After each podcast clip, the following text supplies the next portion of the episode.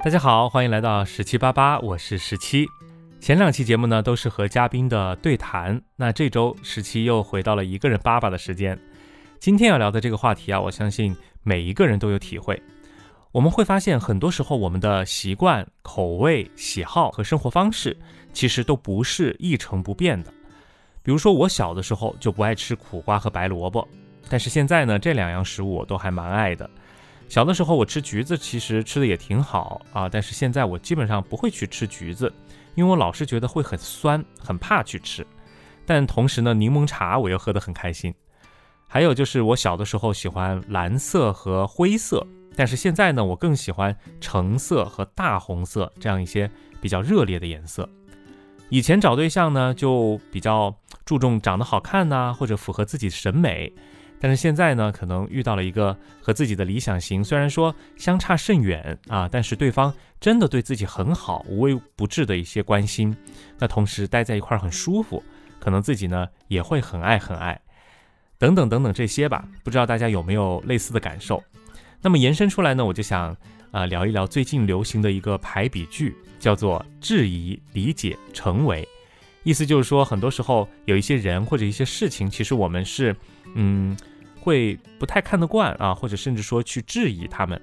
但是呢，有朝一日，可能我们因为种种的一些原因，会开始慢慢理解这样的行为、这样的事情、这样的人，到最后，甚至我们自己就会去做这样的事情，或者是成为这样的人。那今天十七就跟大家来分享一下啊，因为我最近有几件感受非常深刻的事情。就恰好契合了这个质疑、理解、成为这句话。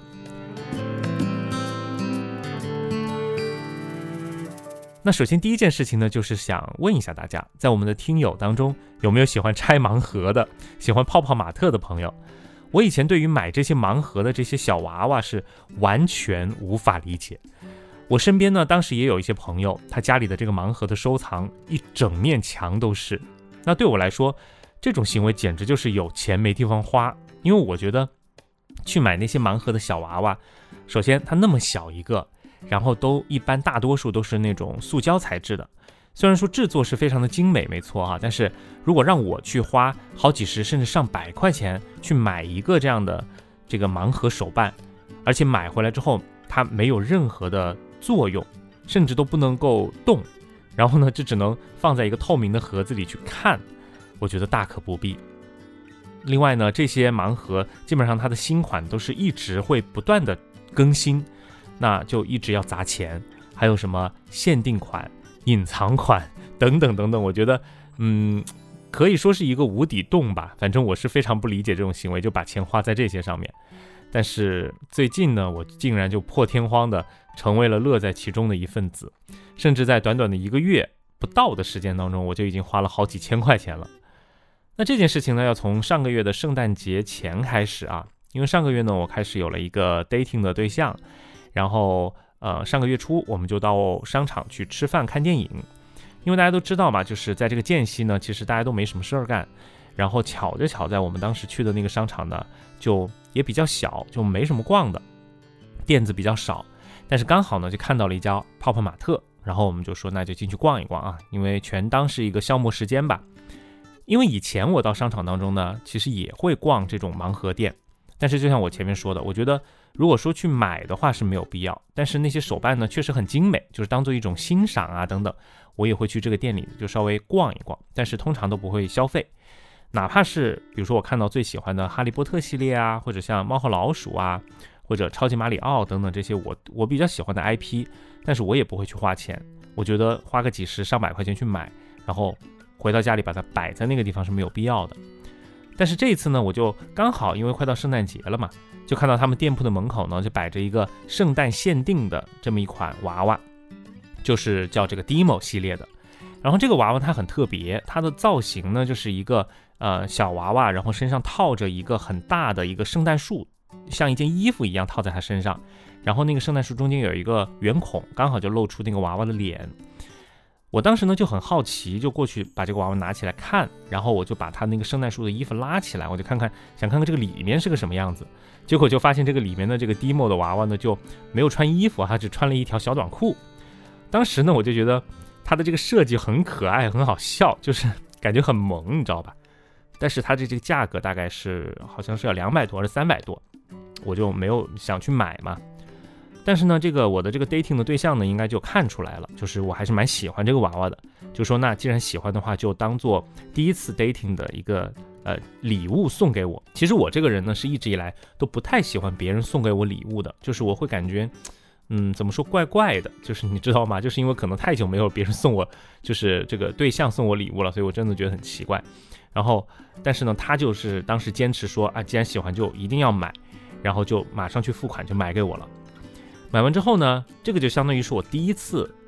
就是拥有一个泡泡玛特的这种一个 IP 的东西。然后我回来之后，我就觉得，哎，这个真的还蛮可爱的，就把玩一下，觉得，呃，制作也很精良，然后再加上又是对方送的嘛，所以就很喜欢。后面呢，我就那几天也没什么事儿，我就无聊，就开始在淘宝上去搜，哎，相关的这样的一些，呃，盲盒呀，或者一些 IP 的东西。结果搜着搜着呢，就发现有很多很多类似的这样的一些周边或者娃娃都很可爱，然后呢，感觉很治愈，我就会把一些这种我喜欢的款式就会放到购物车里面。当然，我也没有马上去付款。然后时间就来到了上个月底，因为我就因为一个项目的压力很大，然后心情就很烦，然后每天心情都不好。这个时候呢，淘宝它又开始给我推一系列的，就是。泡泡玛特的一些 IP 的周边或者娃娃等等的，然后大家都知道，一般压力很大、情绪很就是很不好的时候，其实就更容易冲动消费。所以刚好我就有刷到一个叫拉布布系列的，我不知道大家有没有听说过这个系列，就是特别特别丑萌，好像一个小怪兽，然后嘴巴咧着，就是有很多很尖尖的牙齿，但是呢，身上毛茸茸的就很可爱，就是又丑又萌。然后他他当时有出了很多款的这种糖胶脸的娃娃，就是脸和手部、脚部都是那种有点像塑料材质的，就是硅胶材质的，呃，然后身上呢是那种毛茸茸的、很软软的。我就觉得，哎，这个娃娃做的还挺精致、挺可爱的。刚好那个时候心情不好，所以我就觉得说，嗯，我要对自己好一点，就是每一次买东西都会有这样的一个安慰、心理安慰，我要对自己好一点。然后我就一口气。直接买了三个，然后这三个呢都是号称是限限量款，我就买了这三个，差不多就花了将近两千块钱。然后过了几天之后呢，我就收到了，收到之后我拿到手上的感觉，我就觉得怎么说，就是更可爱、更萌，因为你能够真的去捏到、去去去软到它的那个毛或者那个身体就很可爱。我觉得关键就是在很大的这种工作和生活压力之下，确实当下那一刻会给我一种。很治愈的感觉，因为我觉得每一个人都抵抗不了那种萌萌的或者很可爱的东西，对不对？所以那个时候我就突然一下，哎，就好像理解了为什么有那么多人会去喜欢买这些盲盒和手办的收藏，因为我觉得有时候它真的就可能是一种超脱于现实生活，呃，就是可以远离现实生活压力的这样一种一种很梦幻或者很解压的一些东西，它的这种。嗯，设计的可爱的感觉也好，或者说它的材质等等，就给人一种很柔软、很舒适的治愈感。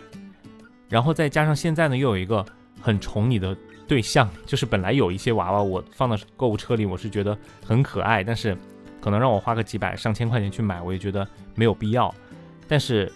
对象就觉得说，啊，那你既然喜欢就买啊，然后他就会直接的下单买给我，包括刚刚这个月初出的一个限定款。然后我都不知道他是怎么做到的，就是官网在头一天这个限定款开始抢的时候就秒空，就基本上都没有货。但是他就是也不知道通过什么方式，反正让我第二天就在官网刚刚推出的第二天，我就已经在拿到了这一款，就拿到手上了，就送给我。所以我现在家里都就已经有了好多个拉布布的这个娃娃，然后有什么一代，有四代，然后有五代，然后还有什么，反正就是七七八八的。那关注我的微博或者听友群的朋友就应该知道，我最近有收藏了蛮多这些东西。那我觉得有时候下班回来看着这些娃娃，然后或者把玩一下，我觉得，嗯，心都会有一种很融化的感觉。甚至有有时候，我现在会非常期待，哎，下一次我们什么时候去逛街，然后再去那个泡泡玛特去开盲盒等等等等。那这个就是我第一件最近遇到的，呃，从质疑到理解到成为的 这个故事。那第二件事情呢，就是又和工作有关。不知道大家对于嗯那些在星巴克、在那些咖啡厅里面开着电脑办公的人会是怎么看？以前呢，我基本上只会用两个字来形容，就是装。甚至有一阵子，网上其实还出了一个梗，就说啊，星巴克那个气氛组，不知道大家还记不记得？很多人会拿着笔记本、那个电脑或者呃，就是一些办公的东西到星巴克里面去看剧啊，去上网啊，然后去增加这种办公的气氛。甚至有一次，我还看到在星巴克里面啊，有一位家长，真的是我亲眼所见，就是有一位家长正在用笔记本电脑办公，然后他的小孩就坐在他旁边在写作业。我当时就是一整个。无法理解，因为我就觉得说，嗯，家里是没有地方上网，还是没有地方写作业，就是一定要跑到外面，跑到咖啡馆里面来做这些事情吗？但是没有想到，我最近我自己就成为了这样的一个人，也是因为前不久大家都知道我出差去了一趟哈尔滨，然后大家知道那边是特别的冷嘛，白天就是零下一二十度，然后我们这次直播呢。这个操作也很离奇，就是它原本是在哈尔滨的这个防洪纪念广场这个广场上搭一个棚子，然后我们在里面来进行一个直播和办公。但是大家知道，这种棚子在北方那种零下几十度的地方，其实是没有任何的防寒效果的，所以里面是非常非常的冷。那基本上除了说这个棚子它可以挡一个风之外，它里面的温度和你站在哈尔滨的这个室外就是没有差别的。好。那我们要办公怎么办？不可能待在这么冷的地方，对不对？那刚好那个时候广场的对面就有一家星巴克，于是呢，我跟同事几个人我们就直接去了那个星巴克。恰好呢，他那个星巴克里面人不多，然后在二楼就很空嘛，就有一个长条形的那个桌子，大概应该可以坐十个人左右。那说到这种桌子呢，我以前还真的看到过在星巴克的这种长条桌开会的。就是有一群人会围着这个长条桌，然后一直在开会还是干嘛？我当时就觉得真的很离谱。但是那一天，就是我们在哈尔滨那天，就是这个桌子，我们就与觉得啊，我给我们用来办公真的是太好了，因为大家可以围坐在一起，然后同时呢，这个桌子下面还有充电口，就是必须那个笔记本电脑要充电，然后同时星巴克里面大家想想，又有暖气，又有 WiFi。于是我们就每一个人就直接点了一杯饮品，然后在星巴克里面开始工作。呃，我记得那天是从中午的一点多钟，我们直接在里面坐到了下午的六七点钟。我觉得当时如果旁边有一个人哈，就是跟我当初一样，看到这么一个景象的话，肯定也在内心骂我们装，或者骂我们是傻这样子。因为怎么会有人在星巴克里面办公呢？但是人生真的真的就是这么神奇，因为以前你所质疑的一些事情。后来你就是会逐渐的理解，也许那个我看到过在星巴克里面办公和写作业的妈妈，那就是因为家里人多，她不能静下来办公，然后或者他就是带着孩子出去玩，然后孩子要写作业了，所以想找一个环境比较好、比较暖和的地方来让孩子写作业，等等。我觉得，哎，我突然一下好像可以去理解那个妈妈的行为，然后甚至有一天我自己就变成了这样的一个人。那以上呢，就是我最近关于感受到特别明显的这个质疑、理解、成为的这些事情。